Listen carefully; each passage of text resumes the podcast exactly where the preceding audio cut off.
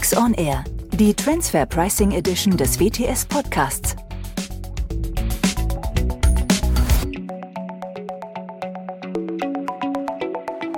Herzlich willkommen zu Transfer Pricing auf den Punkt. Heute aus dem Düsseldorfer Studio mit Professor Dr. Axel Nientimp und mir, Andreas Riedel, zum Thema Lösungsansätze für die Verrechnungspreisdokumentation. Servus Axel. Hallo Andreas. Ja, ich sehe schon, du hast die Sonderknöpfe bei dir im Studio entdeckt. Ich bin stolz auf dich. Und äh, es geht ja heute um ein Thema, Lösungsansätze für die Verrechnungspreisdokumentation, wo wir vielleicht einmal ganz kurz ausholen müssen, warum denn dieses Thema wieder an Aktualität gewonnen hat. Und ich glaube, im Nachhinein kann ich schon ein kleines bisschen spoilern, dass ein moderner Umgang mit Technik nicht schaden wird, um dieses Thema vielleicht bewältigen zu können.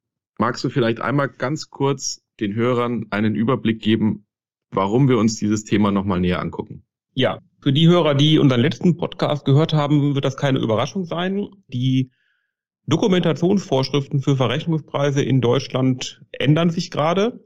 Und ich sag mal, die Kurzfassung ist, für alle Prüfungsanordnungen, die ab 2025 ergehen, hat der Steuerpflichtige innerhalb von 30 Tagen seine Verrechnungspreisdokumentation heißt Masterfile und das Local File vollumfänglich abzugeben.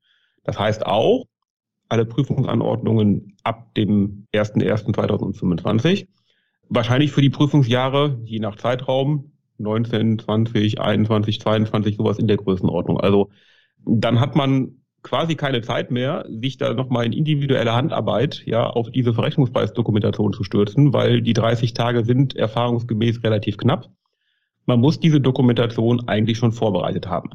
Das ist aus Sicht des Gesetzgebers und der Verwaltung auch eigentlich gar nicht so verwunderlich. Auch im internationalen Kontext würde ich sagen, nicht unüblich. Ne? Da waren die Fristen, die wir in Deutschland bisher hatten, also nur im Rahmen der Außenprüfung und dann auf explizite Vorlage innerhalb von 60 Tagen, ich sage jetzt mal, eher entspannt. Denn aus Sicht des Gesetzgebers und äh, der Verwaltung muss ich ja alles, was ich inhaltlich mir sozusagen vorgestellt habe, warum ich glaube, dass meine Verrechnungspreise fremdüblich waren, bis zur Abgabe der Steuererklärung gemacht haben. Weil mit Abgabe der Steuererklärung habe ich ja als Steuerpflichtiger gesagt, das ist mein zu versteuerndes Einkommen.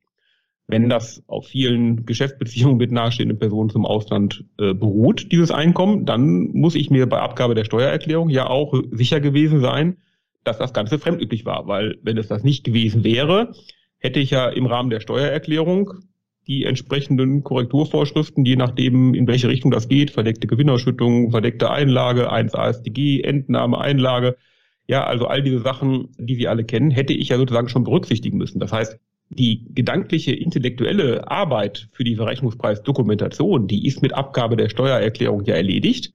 Die Dokumentation ist ja nur noch das, ich sage jetzt mal, äh, hübsche Aufbereiten ja all dieser Informationen für den Betriebsprüfer.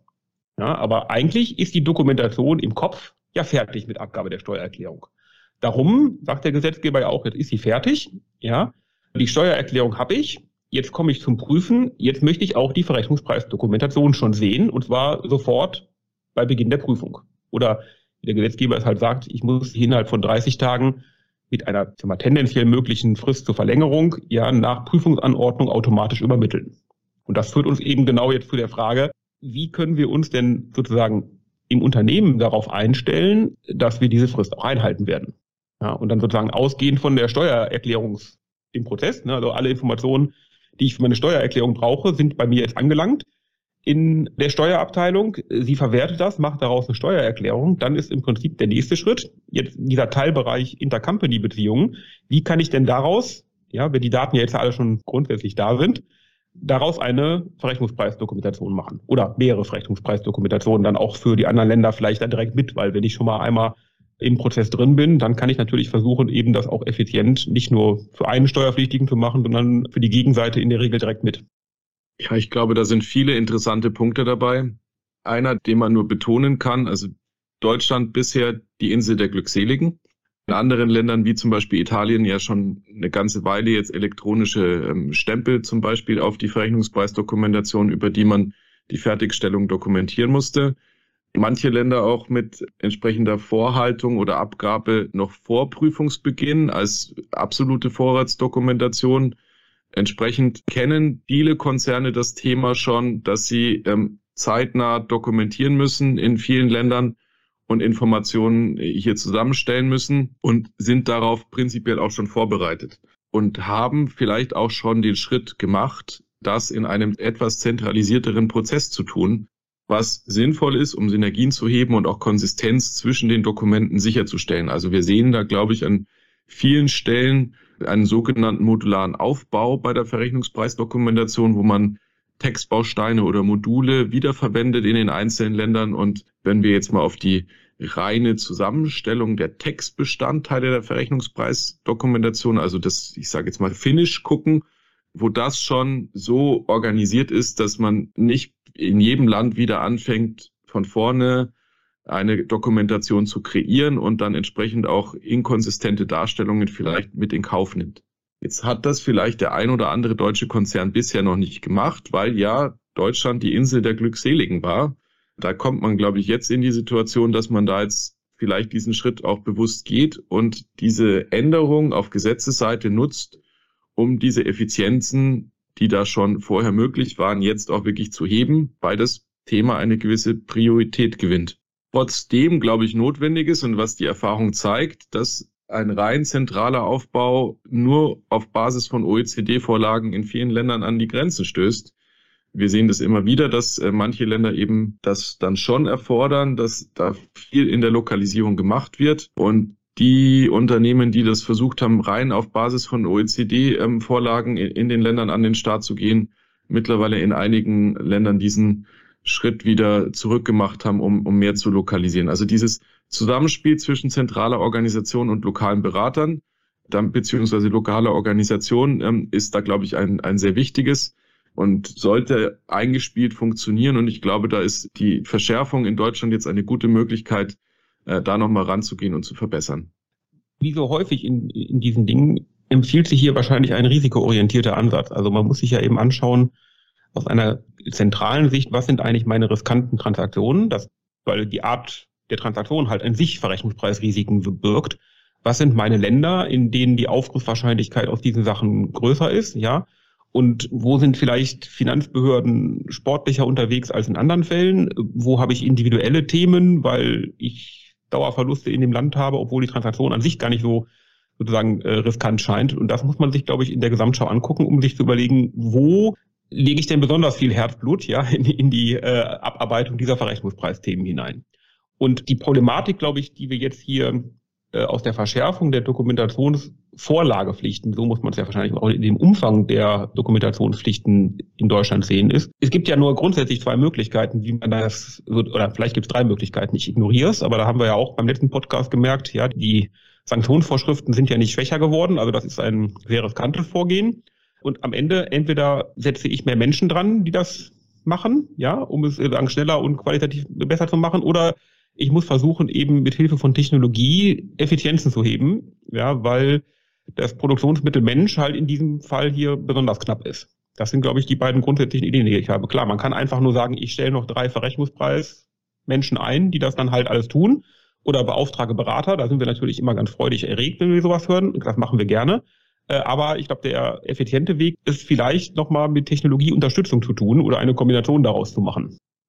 Und das ist ja mittlerweile auch etwas, was man mit einigen Technologien dann sehr standardisiert tun kann.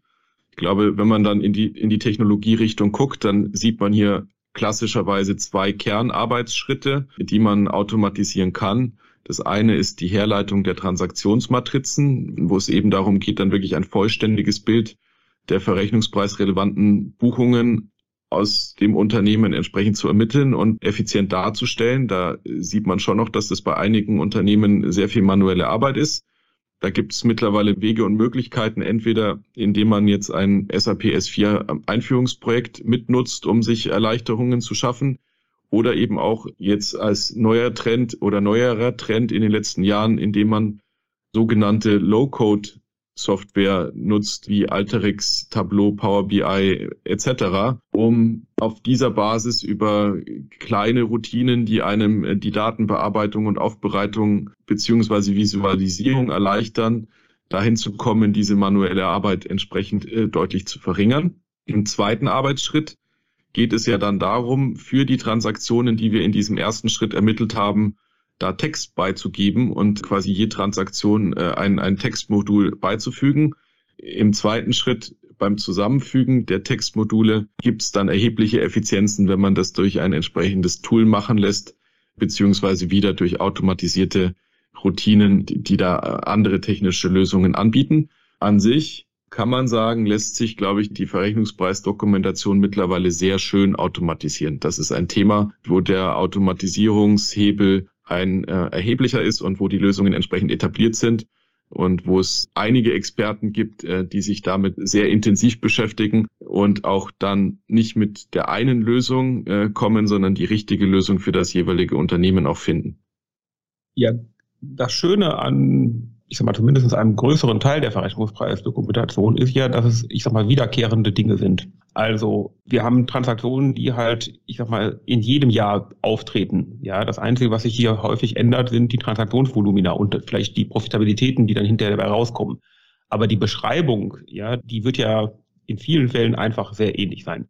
Äh, oder wenn man auch eine ähnliche Beschreibung mit dem einen Land hat, ja, und ein neues Land kommt hinzu, kann man diese Beschreibung vielleicht auch mit wenig Anpassungen auf das nächste Land übertragen. Also das heißt, hier kann man, glaube ich, mit vernünftigen, ich nenne das jetzt mal IT-technischen Bordmitteln, ja, ähm, kann man hier einige Synergien heben, indem man genau vorher identifiziert, was sind denn die sich wiederholenden Dinge, die ich hier tun muss, ja, und wie kann ich sie möglichst effizient abarbeiten.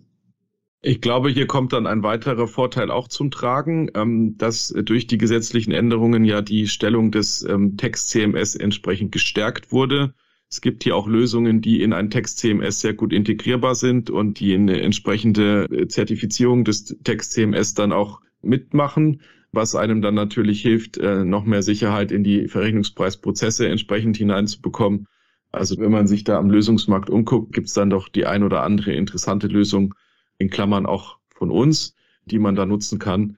Und der Markt ist da schon in einem sehr reifen Stadium. Da sind wir also nicht mehr in, in einer Situation, äh, dadurch, dass es jetzt die Verrechnungspreisdokumentationsregeln ja an sich auch schon etwas länger gibt. Ähm, das macht vielleicht jetzt etwas Hoffnung, äh, wenn man äh, sich von der Verschärfung der Verrechnungspreisdokumentationsregeln so ein bisschen erschlagen gefühlt hat in den letzten Tagen und Wochen und nicht weiß, wie man das Ganze anpacken soll, weil vielleicht der Berg im eigenen Unternehmen dann doch vor 25 etwas groß erscheint. Da lohnt sich dann der Blick auch mal in die Runde und in die weite Welt, was, was denn da technisch mittlerweile möglich ist.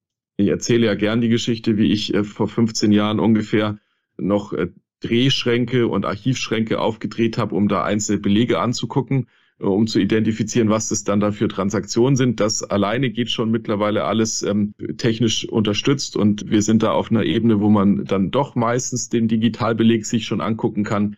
Von dem her ist da, glaube ich, zu erwarten, dass uns die Technik auch in den nächsten Jahren weiterhin helfen wird. Wir sehen das als einen integralen Bestandteil unserer Leistungen und glauben, dass wir da im Steuerbereich auch gar nicht anders mehr an die Sache herangehen können, als dass wir uns angucken, wo uns denn Technik helfen kann äh, außer dass es witzige Geräusche gibt, wenn man auf die Sonderknöpfe im Studio drückt. Und mit dieser Endnotiz will ich Sie dann auch in den Tag entlassen. Das war es mit Transfer Pricing auf den Punkt. Heute mit Axel Nientim aus dem Düsseldorfer Studio und äh, mir Andreas Riedel. Äh, wir sind ein WTS-Podcast. Die nächste Folge folgt hoffentlich alsbald. Bis dahin alles Gute und falls Sie Fragen oder Anregungen für uns haben, erreichen Sie uns unter der E-Mail-Adresse podcast.wtsd.